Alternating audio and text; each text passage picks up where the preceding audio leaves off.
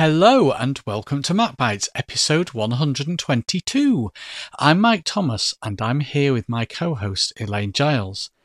In this episode, oh, for crying out loud, What? I see it was your turn to write the show intro, It was, and setting me up for a fall before we've even started. just get on with it. Go on.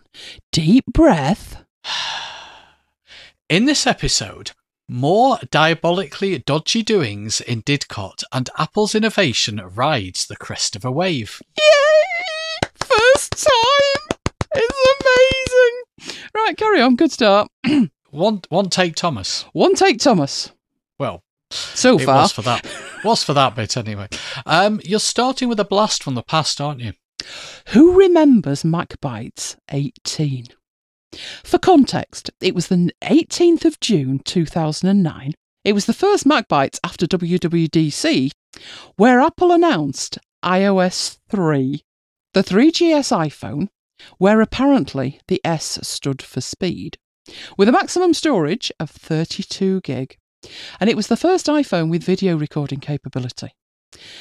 10.6 Snow Leopard was announced, which was the first OS to have 64 bit app support, including Safari 4. Snow Leopard, if you remember, $29, much reduced from the price of the previous upgrades, and there was even a new MacBook Pro, 17 inch version. Those were the days. Phil Schiller was in charge of proceedings, and Steve Jobs, well, he was on medical leave, but it subsequently was revealed that he'd undergone a liver transplant. The relevance of all this? Hearty Diamond. We told the tale of Hearty D's trip to Didcot, where he was stuck with a diabolically dodgy mobile connection with which to attempt to attend the MacBites Live WWDC 2009 keynote coverage. Well, news a few days ago of more diabolically dodgy doings in Didcot. Tech related for the fact that in this country, you can virtually guarantee if something can go wrong, it will do. In grand style. The Didcot skyline has for many years been dominated by the cooling towers of the now defunct power station. Well, the time had come for them to be demolished.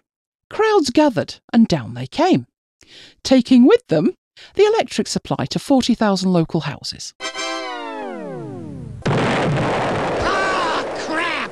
I mean, seriously, come on. Surely the number one rule when undertaking the pyrotechnics required to demolish something is to ensure that it doesn't demolish more than intended. Whoever was in charge of the tech there is in deep doo doo. Hence there being more diabolically dodgy doings in Didcot. Very possibly the worst tech fail of the year so far. Plenty of time yet, though. I do hope Apple don't take that as a challenge. Now, talking of tech fails, back in February, we enjoyed the news of David Hockney stuck in a lift in Amsterdam. David Hockney, if you recall, he of the infantile stained glass designing on an iPad fiasco.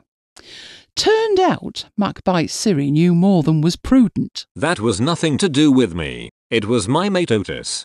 Well, with news of Pope Francis stuck in a lift at the Vatican, I wondered if your mate Otis was in Rome at the weekend at all. No comment. I have nothing to say on the matter. That's a first. Let's all be grateful for small mercies. We heard from Johnny I, didn't we? We did. Mummy Isaac's little lad, Jonathan. Yes, the very one. The very one. He said, Hey, Mike, Elaine. So I have at last taken the plunge and decided to purchase SetApp. I know it's something which you've mentioned you were going to look into and really suggest you do. For around $100 a year, there are some really well known pieces of software such as iStat Menus, PDF Pen, and RapidWeaver. It even includes Cloud Outliner Pro covered last week. They also have some gems which might be useful for Mac users, such as SQL Pro Studio, which is an excellent database management system, which for an outright license costs £102 a year alone.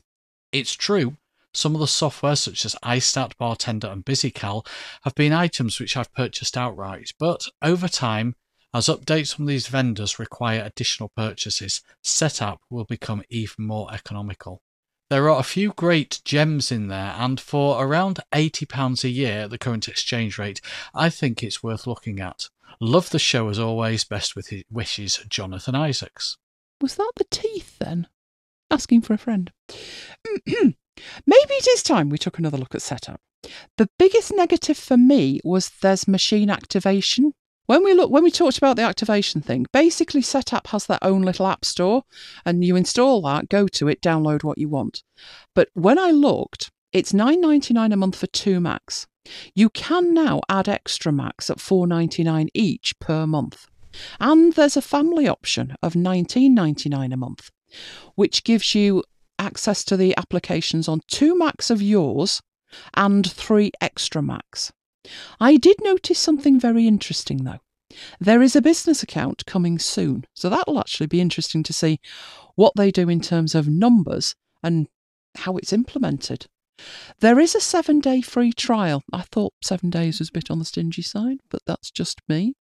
So I went through the entire list to see what's there that I actually use. I was expecting about, well, take a guess, Mike, before I say. 10? I was reckoning about 12 to 15. Anyway, the list of what they have that I use, uh, and I'm looking at this on a pretty regular basis, was Bartender, Better Zip, Downie, Ulysses, Archiver, Mask, SIP, Cloud Mounter, Image to Icon, Capto, Hype, Task Paper, Be Focused, Cloud Outliner, Aeon Timeline, Swift Publisher, Screens, Expressions, Workspaces, Trip Mode, News Explorer, Forklift, Better Touch Tool, Prizmo, BusyCal, Espresso, Drop Zone, MindNode, FotoMagico Pro, Yoink, and Mars Edit. Were you keeping up there? I was. Yes. 31. um, the majority of those I purchased years ago. So since then, I've, I've subsequently bought the updates. Some are better bought a different way, though. So I remember the last time I seriously looked at Setapp was when Ulysses went subscription, because Ulysses is included in Setapp on all platforms. Now, the thing was, I could have gone for that at that point, but because I'd already bought Ulysses, I was grandfathered on a lower rate for life, but only until my first unsub. So that was an issue. Um, I saved £10 a year on my subscription with that.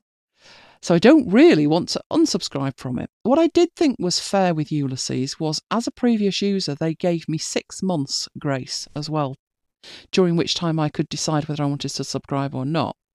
So I figured if I went with Setapp and I stopped subscribing to Setapp, then I'd have to take Ulysses out at the old price, which was going to cost me £10 a year more for life.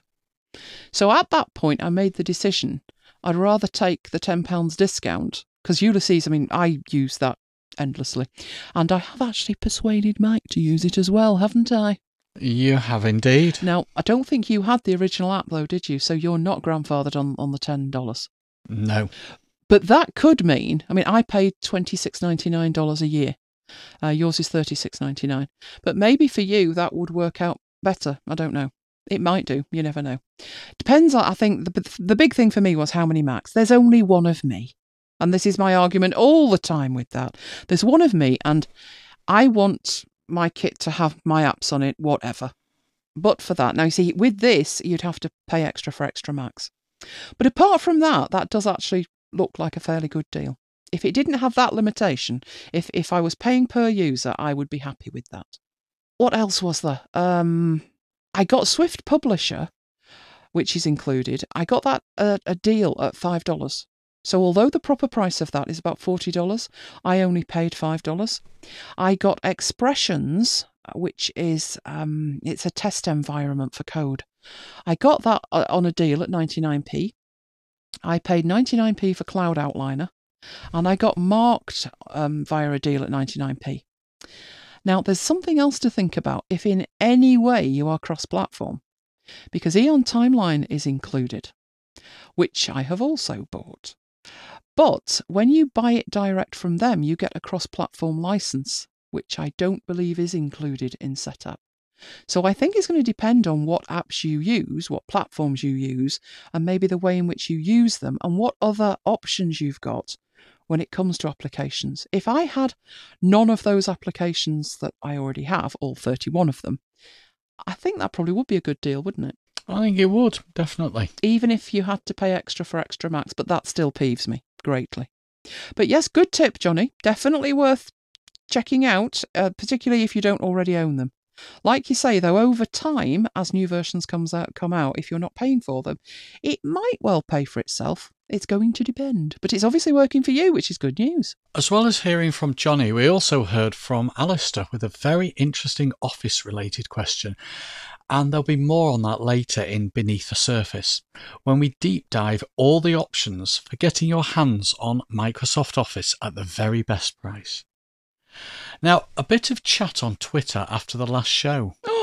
Shocking admission from Jane, who admitted to, wait for it, falling asleep listening to the show.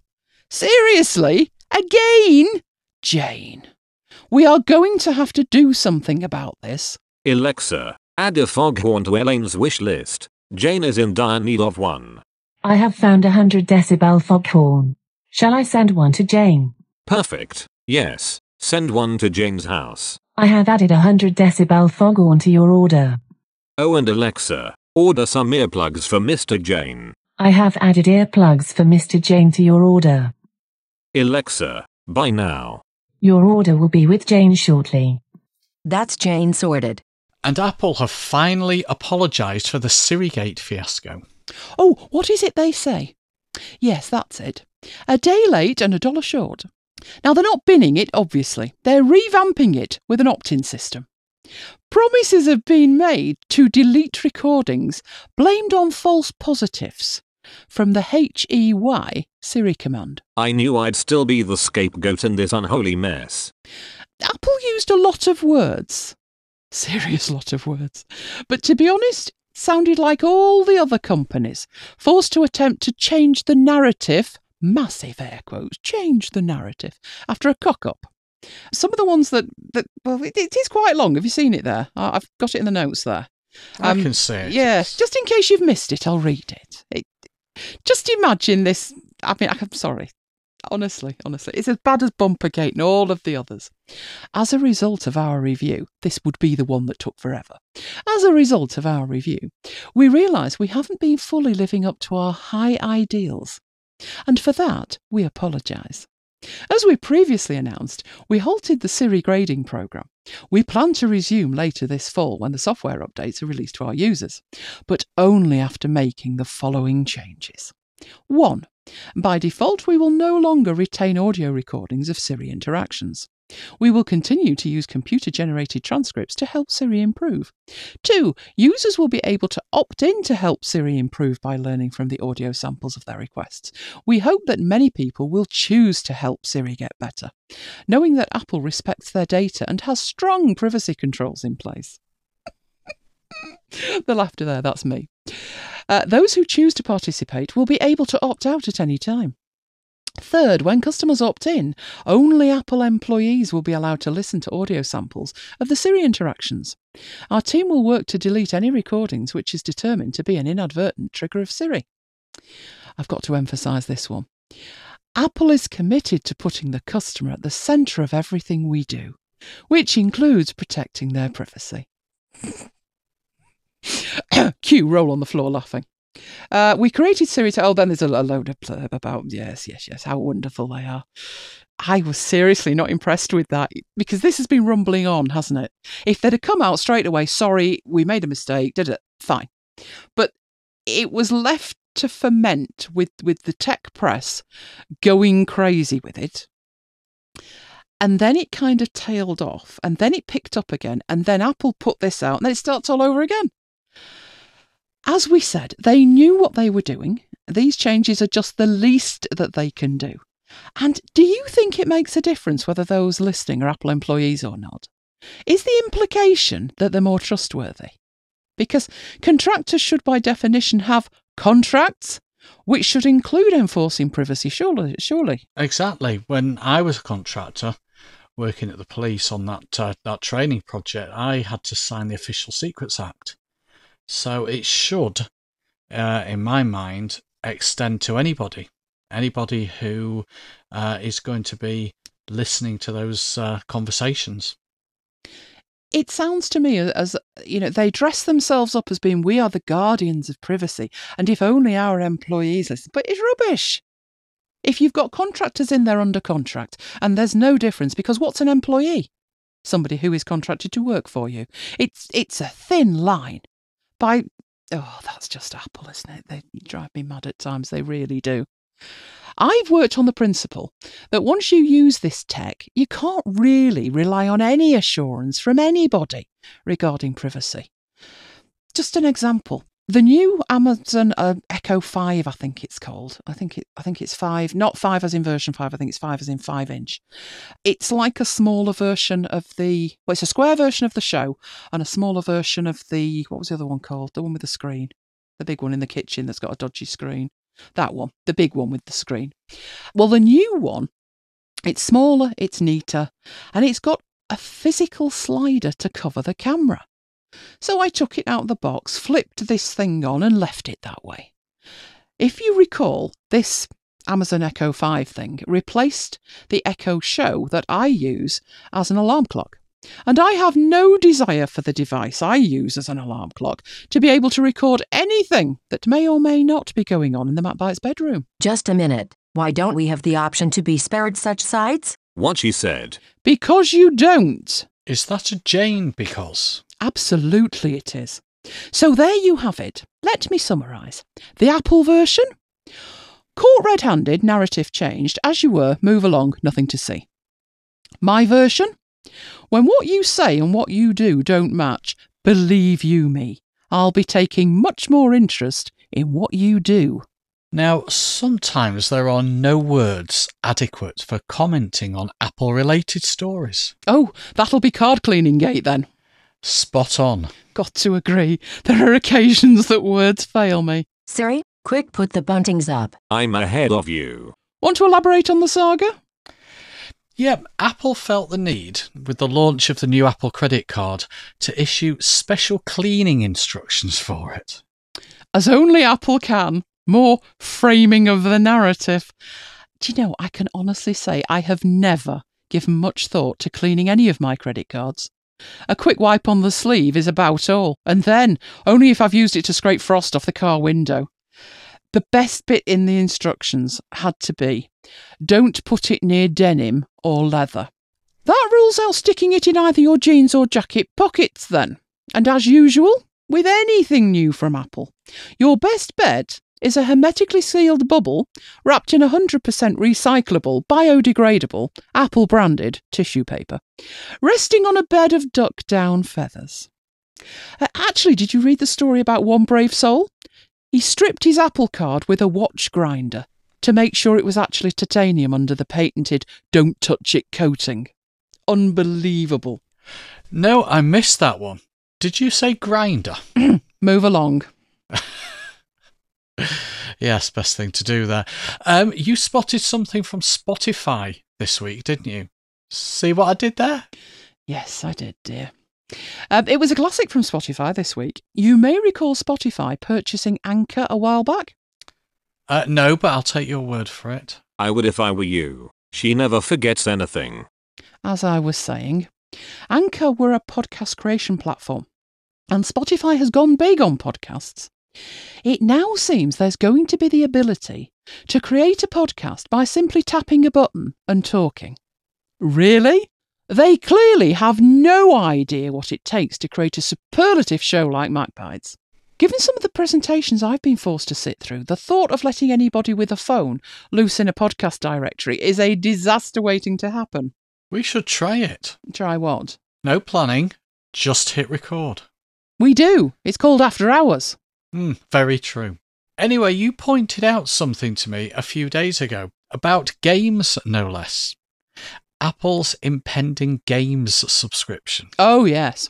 Headlines proudly declared at this price, even non gamers will subscribe. Pardon? On that basis, will vegans be buying cheap burgers? Tech journalism at its absolute gutter level best. I can honestly say I won't be, irrespective of what it costs. This is another. I'm, I'm, I'm off on a rant. This is another example of the one size fits all mentality. It doesn't. It's as bad as the iOS only fundamentalists. They can get by with, with only an iPad. Therefore, nobody needs a computer anymore. It now seems we should all have a game subscription, whether we have any interest in games or not. When did the world become so polarised? It's about time we appreciated and even celebrated our differences. Instead of which, those with a voice seem to think we should all be clones of one another in every regard. Rant over. For now, you buying? Me? No, the height of my gaming was paper toss. Oh, hardcore. Amazon have been busy with new toys as well. You're not kidding. Proudly proclaiming the arrival of 20 new products. Mainly seems to be aimed at entertainment. So there's a Fire Cube, a sound bar. There's also a JVC Fire TV edition. Smart 4K HDR LED TV. Hmm. Not of much interest here at MacBites headquarters, where we are Valve powered. Our lack of interest in anything TV related is legendary. Having said that, we do actually have a Fire TV box thing, don't we? Do we? We do. Bought it for the MacBites mum. Uh, it's actually much more useful now because isn't YouTube support promised at some point in the maybe not too distant future? You're asking me? Mm, true. Actually, the only channel I would be remotely interested in would be BBC4. And that is a whole other saga. Since we got a Mac back in 2006, we've both had an EyeTV, which they're not, they don't seem that out there anymore, do they? We know with everybody with 4K TVs, the fact that you could watch your TV on, on a Mac, less appealing maybe. So it seems a bit, a bit niche now. It's a, I, it's a USB device that provides a way to watch analog TV. Actually, no, it's not analog, is it? Well, it is, and it isn't. It's digital TV, but via an aerial, which is so 80s, darling and you plug it into your Mac, you use some software, you can see the TV. Now, the only channel I want is BBC4. It's documentaries and factual stuff rather than the usual tripe.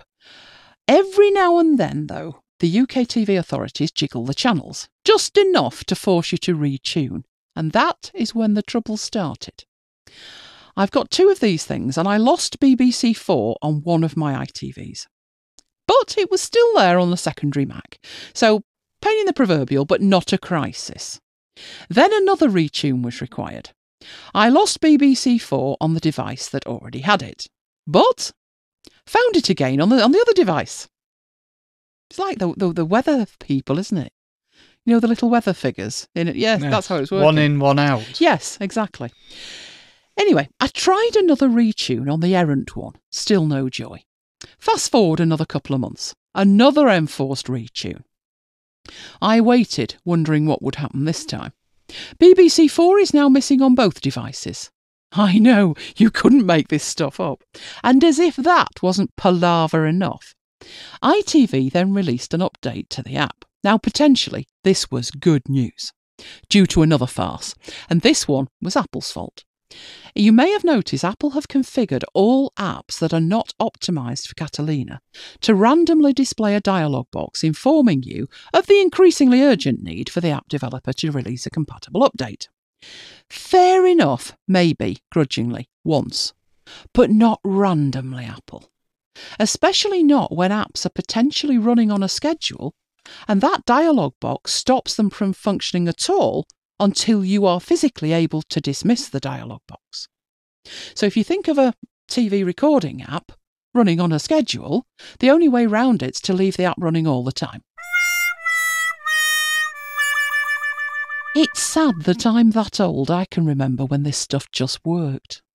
And the update? Oh, yes, the update. Um, I welcomed it, thinking there was at least a chance it would be duly optimised and nuke the warning dialog box. And was it? No. But you surely know the drama didn't stop there. No visible improvements at all. No nuking of the dialog box. And, And? and it broke something else. Something fundamental. The recording offset is completely balked. I know you're wondering what on earth that might be. Let me enlighten you. Too long didn't read version? The offset's critical. Explanation? Um, the preferences have got a setting for a recording offset. You get to decide how long, both before and after, a program's scheduled start time and finish time the app records. Now, very seldom do programs start or end precisely according to the schedule. Here, I would say they're more likely to be a little, a little bit late. On occasions, they are a few seconds early. Now, you can specify the offsets independently of each other. So I chose to have the recording start five minutes before the scheduled start time and 15 minutes after the scheduled finish time. Only on very rare occasions have I ever had a problem with that. So if you imagine there's a critical news story and it bumps everything by an age, like 40 minutes, then obviously you're going to miss the end. Now, however, the options are still there, they just don't work. I've restarted the app, I've reset the settings, I've restarted, I've rebooted the Mac. I've changed the settings, reset the settings again. They are just being ignored. The only option is to set a schedule and then manually edit it to include the offset myself. Not a happy bunny. It's been working for 12 years for crying out loud. So if you ever wonder why I can't be bothered with TV, you know why. It's just easier to buy the box set. Or better still, just read a book. Looks like an old issue is rearing its ugly head again, too. You mean as if the EyeTV saga isn't enough, there's more? Yep. I know what this is. I laugh my little socks off. Calendar spam from 2016 is back with a vengeance. It's an appointment invitation showing a spam content in your calendar. It automatically gets added to your default calendar. And the solution depends on the calendar service you're using. Now, with Google, it's easy to deal with. There's an option in the settings not to show invites from email in the calendar. And that's it. You're done. Apple? Oh, joy.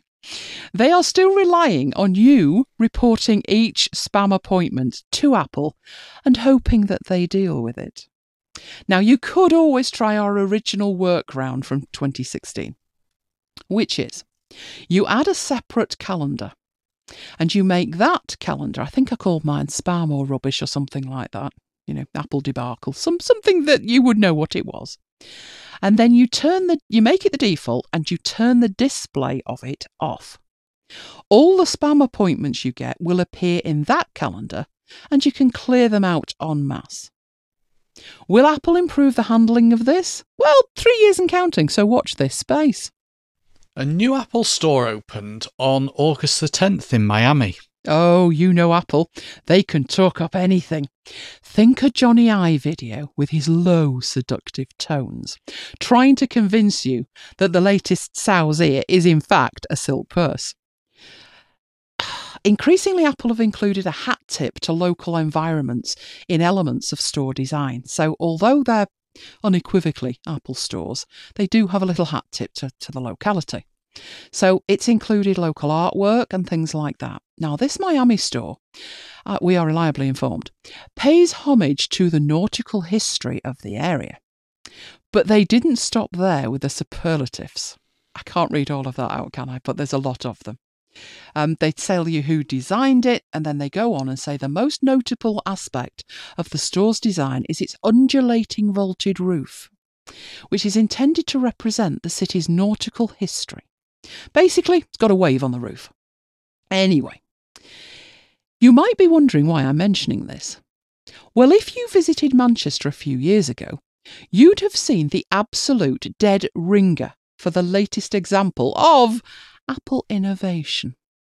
Uh, built in the very early 60s, Manchester boasted a Marks and Spencer store that was the exact image of this new store. Now, if your podcatcher supports show art, check out the images. I've included both of them, uh, both the new Apple store and the Manchester Marks and Spencer store. Uh, the pictures from 1963, and sadly, the original version of Manchester Marks and Spencers is no longer there because it had to be rebuilt after an IRA bomb in 1996. But the waves of the canopy survived the blast, despite the fact they were only 10 centimetres or 4 inches deep. Most of the area was reduced to rubble, so it was very strange to see this skirt bit hanging off absolutely fine. Um, the most iconic structure in the vicinity after the bomb was the indestructible Royal Mail post box, which was outside the front door. In fact, that is still there today and it bears a brass plate um, as to its longevity. Actually, we only just survived that day ourselves, didn't we? We did. We'd headed off into town to collect a repaired computer from ESCOM. There's a blast from the past. How would we describe ESCOM? A computer shop. Tandy on steroids. it wasn't the best computer shop, but they were cheap. we were heading into town um, as the van was parked. I got a really bad feeling that something wasn't right, and I suggested we turned round. But it was too late because we were stuck in traffic about 200 yards away from the eventual explosion. You weren't as concerned as I was getting, so when I suggested we entered a handily placed car park to exit out of the other side of it to escape, I got the look. You know, the you are crazy look. But to your credit, you trusted me, and we swiftly cut through this car park. We were a relatively safe distance away when the first bomb exploded. We were bounced a few foot in the air and another few metres up the road. Anyway, upshot Apple's latest innovation. Us Mancunians have seen it all before, about five decades ago. It brought to mind the words of Phil Schiller back in 2013 Can't innovate anymore, my. Well, judging by this one, Phil, no. I missed this next story at the time it was uh, released, but it back in June, Apple issued a recall on a number of 15 inch MacBook Pros that were sold between September 2015 and February 2017. And the reason that they gave was that in a limited number of older generation 15 inch MacBook Pro units, the battery may overheat and pose a fire safety risk. There was about 432,000 MacBooks sold in the US, and they were included, plus 26,000 sold in Canada. The number sold in Europe hasn't been disclosed. And last week, four airlines there was TUI Group Airlines, Thomas Cook Airlines, Air Italy, and Air Transat. They implemented a ban barring the laptops from being brought onto their planes as cargo. Somebody posted a link to the story on our social network at work, and it turns out that quite a few people in the company have got one of those recalled Macs. And I'm talking about company owned Macs, not personal Macs. However, because they're out of warranty, Apple won't do on site repairs. The people affected have been told to get themselves down to the nearest Apple store and get the battery replaced. And one person said, I went to my local Apple store a couple of weeks ago and they quoted a three week turnaround. They're on the ball there. We're, we're not talking about a small business with a couple of MacBooks. We're talking about a large global corporation with a couple of thousand Mac users. Now, I'd have thought Apple would have bent over backwards for a company that size, but apparently not. I actually think that they're more interested in makeup on emojis these days. Tell me about it. Do you know, given the numbers involved that you just quoted there, it's actually a wonder there hasn't been a disaster before now. And, you know, you can't blame the airlines for being careful. You know what I'm like with those aircraft disaster programs. Yeah, completely hooked on them. I can afford to be. I don't fly. I'm more than carbon neutral, me, you know.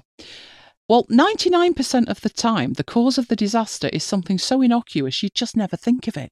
Like the one when a screw was 0.00001 millimetre too small, and the plane's windscreen fell out and took the pilot with it. I can only imagine what the impact of an exploding MacBook battery would be. Another case of Apple needs to sort it out, methinks. They do. And talking of Macs in the workplace, more and more people are using Macs where I work. And I'm not just talking about creatives, um, just just people who think the Mac is a better solution than Windows. And hardware wise, they're probably right, but software wise, the Mac versions of Microsoft Office are not as fully featured. Outlook for Mac and Skype for Business for Mac, which are two critical applications, they are miles behind Windows in functionality. And apps like Microsoft Project and Visio, which are used by a lot of people in the company, aren't available on a Mac. yes, there's alternatives. There's OmniPlan and uh, OmniGraffle. They come to my mind, but there's no support and there's no training. And that leads people to using their own solutions. Do you know it used to be so much easier to control what software people used at work? I mean, mainly because you needed to actually install something. But now all bets are off because you do have software as a service. So it means apps like Trello, Asana, Podio, ZenKit, Notion, Jira, Aura. Anybody can use them if they've got a browser. The other thing is, people are far more likely to be aware of the alternatives out there and virtually demand they be allowed to use them.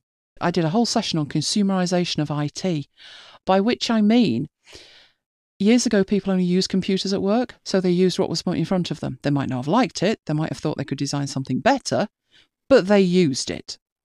But now, you know, everybody's got a phone in their pocket, they've got their own personal preferences when it comes to apps, they listen to other people, and it's like a juggernaut that you can't stop. It must be very difficult for IT departments to cope with the varying demands that come in because they are so diverse. What I don't get is, you know, on what basis does, does some random in a company think, I don't want to use what I'm, I'm given, I'm going to use this instead? I think where where that's come from is that people are they've experienced these systems elsewhere. So they may have uh, used them on another project at another company. We have a lot of contractors coming in. And they want to use the tools that they've used before it's, it's personal preference so an example of that is slack another example of that is um, evernote when I was on a project, the guy who was leading the project used Evernote as his his preferred note taking app. He couldn't share it with anybody, but he just had it. I was going to say installed on his machine, but no, he didn't. He he used the browser version, and that's where I think it's come from. I remember when Microsoft int- introduced a certain version of Office, I think it was 2003, and we did a session on it. And when Microsoft released something like that, they, they kind of pick three things, and those are the drums that they bang endlessly. And do you remember it? The drum they were banging endlessly was data islands. Yeah. And what they wanted was to introduce systems by which the data wasn't isolated on individual machines. You've not got that now because obviously Evernote's in the cloud, but like you've just said, you couldn't share it. So you have got data islands, but in a different way. So he may be efficient in Evernote. He may be able to work faster in Evernote. Evernote might be better in air quotes, but it's it's not better if you can't share it. What if it goes under a bus? That is very true. But getting back to the original point, which was uh, which was Macs, until a few years ago, there were, where I work, there were probably just a handful of users, handful of Mac users in the company. Over time, more and more people have started using them, and there's a number of reasons for that. One is that the CEO is a Mac user, although that's not really any reason for others to follow suit. As I say, if you drove a Porsche, would they all go out and buy one? Actually, they probably would, but um, because more people are using Macs at home or have friends who are using Macs, and over the past few years, there's been a relaxation of the rules as to what hardware you can use. At one point, they did contemplate bring your own device, where the company would pay you a certain amount of money per year and you would provide your own kit, but that idea didn't take off in the end. Now, I can't remember when Mac usage exploded, but at some point, people started asking for a Mac when their laptop came up for renewal. And what I mean by renewal is that once your laptop is three years old, you're entitled to a new one. Or if yours blows up like mine did, you obviously need a replacement. yes, I put the uh, the power lead in to charge it, and it wasn't charging. I uh, tried it several times and tried it with another power lead, and that still wasn't charging. So we put it down to the fact that uh, it was obviously something dodgy inside, and it turned out that uh, I'd blown the insides up. Was that the one that turned on in your bag No, and was acting as a heater, or was No. that another one? this was another one. Yeah, I've not not had a good record, have I? No. With, uh, laptops. Um, but but no, going back to the renewal, originally, if someone requested a Mac, then they could have one, but there was no training available. So they either needed to be an existing Mac user or it was up to them to learn how to use it. But now, the guy who manages the Mac service at work sent out an email to my boss that says, I think we're past the point where new Mac users should know what they're doing. We need the training team to put together a basic training course for new Mac users. And as I'm the only person in the training team who uses a Mac on a regular basis, it fell to me to put the course together. But I said I'd only do it if I was given a company Mac, which I think is fair enough. I could have used my own Mac, but it's configured so differently to the company one that it would be impractical to deliver training on it. Not to mention carrying the 27 inch iMac into work. This is true, although we know somebody who does that. We do. They've actually got the most amazing bag. It's, I mean, it's huge, isn't it? Obviously, it's bigger than the iMac. It's fully padded. It's made for the iMac to sit in, and he takes it to work with him. Unbelievable, but he does. Can I also say the guy's about six foot five though, and built in, in a way he could carry it because your average person would struggle with it. He went out to the car to show me. and He said, "I've got to show you this bag I've got for my iMac," and I thought, "iMac? He means MacBook," and he brought in this huge thing, and it it's more like a carrying case, isn't it? But It he is. he carried it on one finger, whereas the rest of us would, would need three trucks. So maybe not the best idea you've had trying to take that one to work. No. I well, I was thinking of delivering the training from home, but uh, I take your point. If you know, if they want to see the actual Mac, then you'd have to do it on site, face to face. But a couple of weeks ago, I fulfilled a dream that started about five years ago. I took possession of a company-owned MacBook. It's a 13-inch 2013 MacBook Air with 8 gig of RAM. You can tell by the excitement in my, in my voice, can't you? I'm Mm. really excited. Mm, Yeah. No, I'm not. I'm not excited. I think the novelty of wanted a, wanting a company-owned Mac has worn off, with the realization that actually I probably couldn't do my day-to-day job using it, because 99% of the training that I deliver and 99% of the support that I provide is for Office for Windows users. And creating user guides and creating cheat sheets requires screenshots from uh, from Windows-based applications. And a lot of the Excel training that I deliver is around Power Query and Power Pivot, which don't exist in the Mac version. So now I carry around not only my Lenovo Windows laptop with all its peripherals, but now my bag has got heavier with the addition of a MacBook and all its peripherals. Dongles. Dongles, yes, Dongle City. Um, still not as not as heavy as our friend with the twenty-seven. No, not quite. bag. In his But- defence, though, he doesn't need many dongles with it. This is true.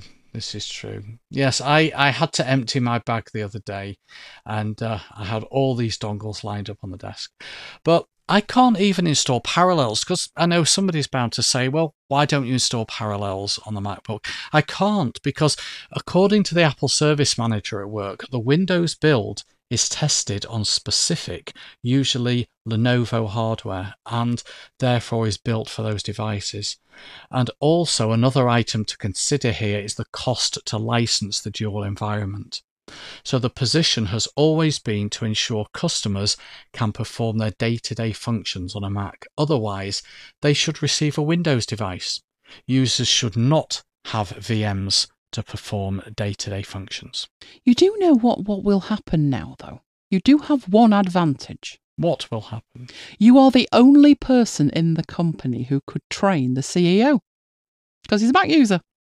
This is very true. Ah, see, virtually, virtually promotion that. Mm. But now it's time for Beneath the Surface, where we take a look at something from the Microsoft world.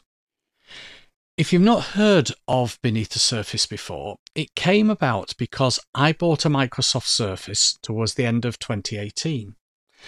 And Alistair wants to know what's the cheapest way to get a working and supported version of Microsoft Word. A friend of his is using an old version and is about to lose it due to Windows updates. Well, Alistair, there's a few ways that you can do this. One is by buying a copy of the standalone version or perpetual version, as Microsoft call it, of Office 2019. You'll get one license which allows you to install Office on one computer. That's one PC or one Mac. And it includes Word, Excel, PowerPoint, and Outlook. Does it not include access? I don't think, no, it doesn't. I don't think it does include access. Wow, that's bad. Yeah, I can, uh, I can check it. Some I know a while back there used to be different versions of the standalone version, and some only had Word, Excel, and PowerPoint.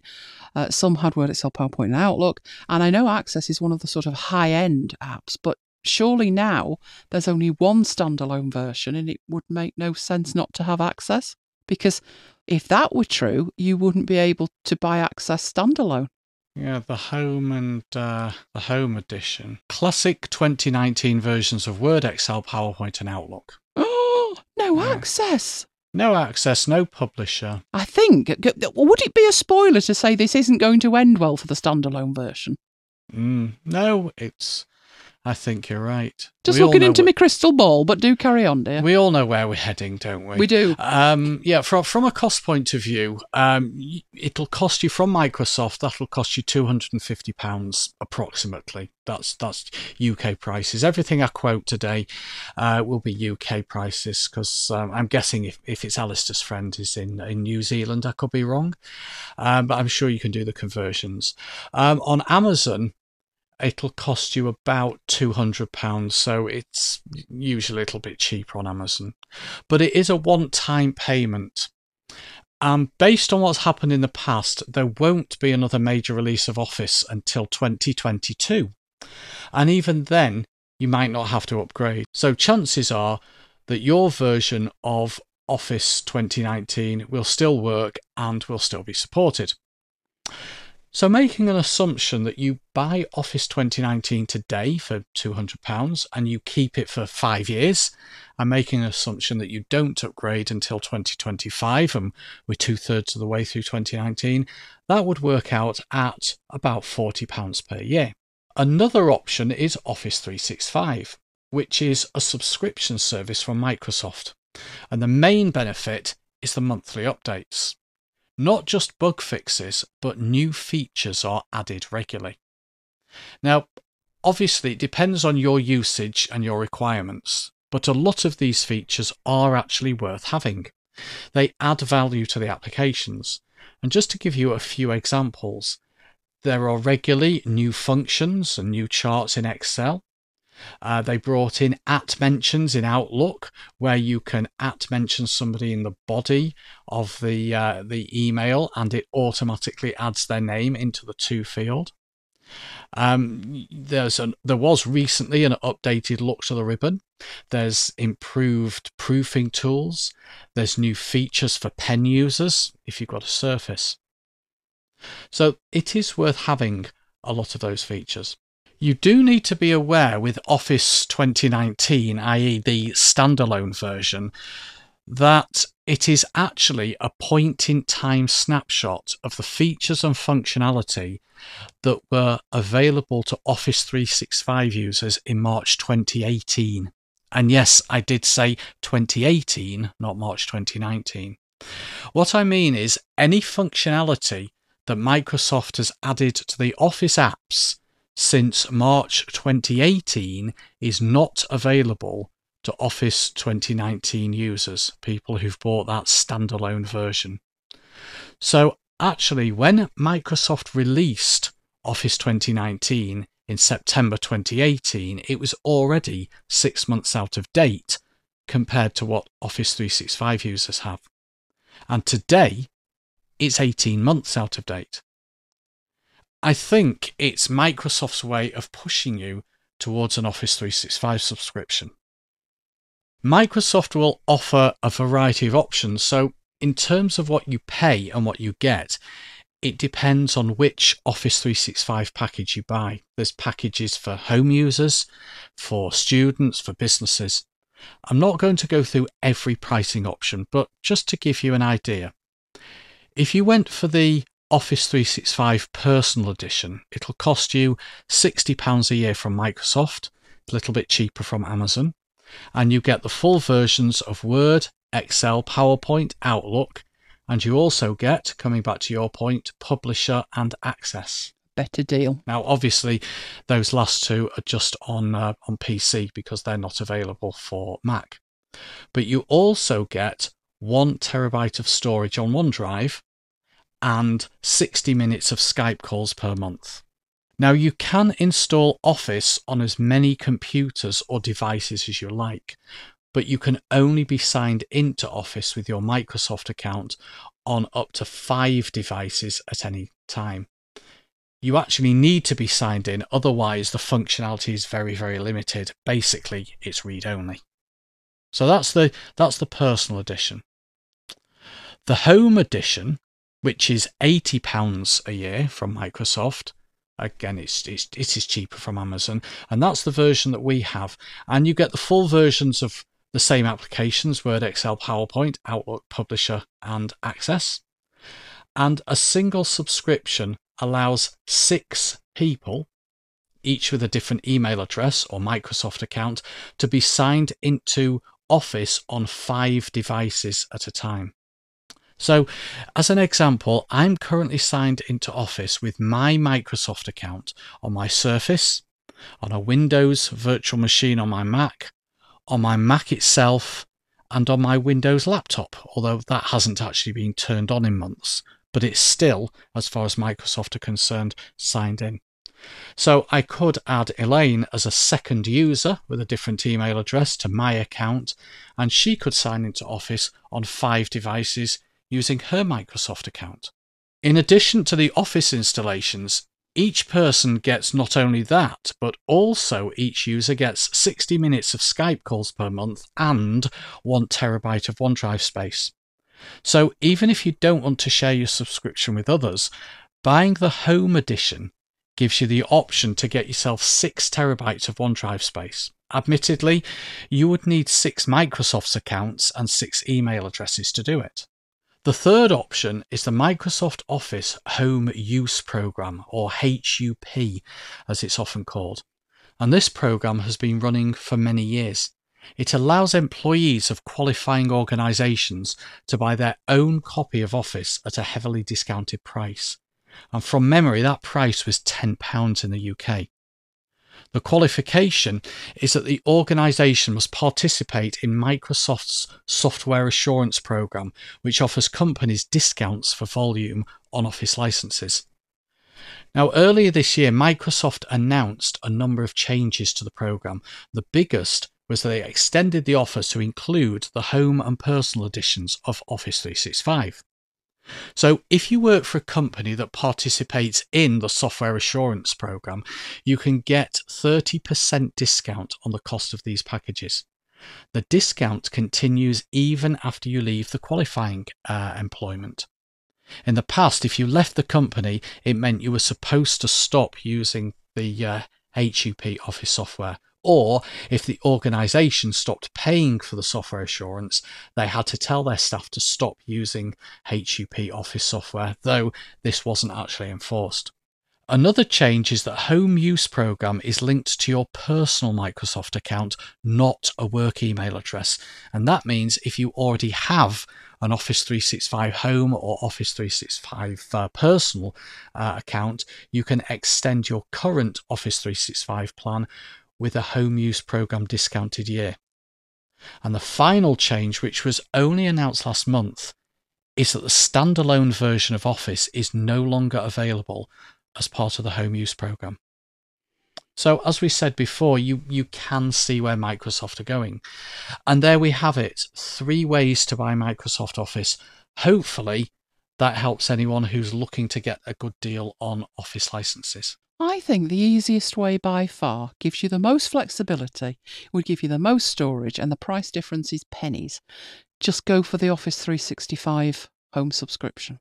But I would say I would add to that if you do it, if you just go to the website and fill in the form and, and pay, you will probably pay around 80 a year.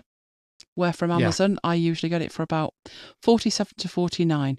There always is, or there always has been in the last five years, because I've bought them every year, um, during the Black Friday sales on Amazon, and also they do uh, Advent sales in December, you can usually pick up a box which has a redemption code in it for about £47. So you will save on that another £30. You can add to you, you know, so let's say I, I go mad and I buy three of these boxes with redemption codes in. You are supposed to be able to add up to six years worth of redemption codes to your account. I've never actually done more than one at a time, but you are supposed to be able to do it.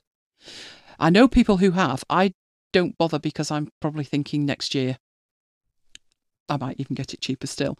But it also insulates you against updates to the pricing, doesn't it? So if you buy six of these boxes and you get six redemption codes and you apply it, you'll be fine for six years. And for not much more, with your £30 off, than you would pay for the full version. You could get five years worth and have change from the £250 standalone version. Definitely worth doing. I, Definitely. it, it's the way to go. I, I mean, I'm not keen on subscriptions, am I? As we all know. But, and I didn't have Office, and I didn't use Office from getting a Mac in 20, in 2006 to, when did we go get Office 365? About five years ago? Yeah, I think so. I did not use Office. If somebody said to me, you know, you need to have Office, not happening. You'll have to give it me in a different format. Um, but I took the plunge with it mainly for the storage. They did used to have, which made it a complete no brainer, unlimited OneDrive space, which they then had to go back on because obviously some people abused it. Um, that was when I went for it, but it, you know, it's still a decent amount of storage, and it gives me flexibility in terms of I now have the Office Office apps if I actually need them. But my usage mainly goes Word, mm, not bothered. PowerPoint, in an emergency. Outlook, you must be kidding. Publisher only works on Windows, Access only works on Windows, which leaves Excel. And my usage of Excel, usually just expletives, isn't it? And then I hand it over to you. yes, that's about sums it up. I'm good with spreadsheets, but I use Google Sheets. Hmm. Every time I come to Excel, I find something that I think it doesn't do, that I then set about programming it to do, that you walk through the door and says you do know if you just click that button. So it, it exasperates me, so I leave it to you. Now, you have a sneak peek at something we're covering next time. I do. A challenge from Jane. No, not staying awake. Uh, we're on it, Jane. It's all to do with optimizing storage. We'll be sharing what we do with all of our tech to get the best out of it uh, in terms of drive space. So, what do you lovely Macbiters do? External drives, cloud storage. Do you have apps to optimize your drive space? Let us know. We'll share your very best tips along with ours next time. Got a whole range of tips, haven't we? We certainly have. Can I just say tips equals solutions to annoyances? Very well put. On to events. There's an Apple event this week. Potentially new iPhones. Or, as I like to call it, potentially bankruptcy. Mm. More importantly, there'll be a MacBites live covering the event, so do join us to share the games demos. S- uh, sorry, wrong script. Please, no more games demos. Or streaming service demos. Or subscriptions. That's 90% of the keynote you're not interested in then. Do you know, I don't really mind what they do. I'll be far too busy having a fabulous time with the Macbiters. See you there, folks. We'll be live from 5 pm UK time on Tuesday, the 10th September. Yes, that's a full 60 minutes before the start time of the keynote. To give us enough time to enjoy the great day before Apple piddle on our parade. There's a very special episode of After Hours happening live on YouTube on Saturday night, the 14th of September at 9 pm UK time. Want to share why it's special? Oh, go on then. I'll be showing how I'm intending to bend time using a special feature of YouTube. It's all a bit jeopardous right now, but with the wind in the right direction and a stick of dynamite, I'm hoping to pull off a trick as magical as David Copperfield back in the day. So don't miss it, as Mike says, Saturday night, 14th of September, 9 pm. Well, That's it for this episode of MacBites. As always, we'd love to hear from you, so send your questions, your comments, and your queries by email to macbitesuk at gmail.com. Use the contact form on the website or send us an audio file. You can find us on Twitter at twitter.com slash macbites. You can follow me personally on Twitter at twitter.com slash Thomas Mike. You can follow me at twitter.com slash Elaine Giles. And you can follow me at twitter.com slash macbitesiri. So until the next time, this has been Mike and Elaine bringing you MacBites. Goodbye. Goodbye and see you next time. Is that addressed to you? It most certainly is. What is it? I have no idea. You didn't order anything? No, well, only the foghorn for Jane. Oh, and the earplugs for Mr. Jane. Well, are you going to open it then? Give me a chance, woman. There's a note on the top. It's from Otis. Isn't he still in Rome? He is, but that's not public knowledge. What does he say? He says he's sent us a game to play. Cool. What's the game? Otis says it's called Vatican Roulette. You can stop right there, boy. Step away from the box right now.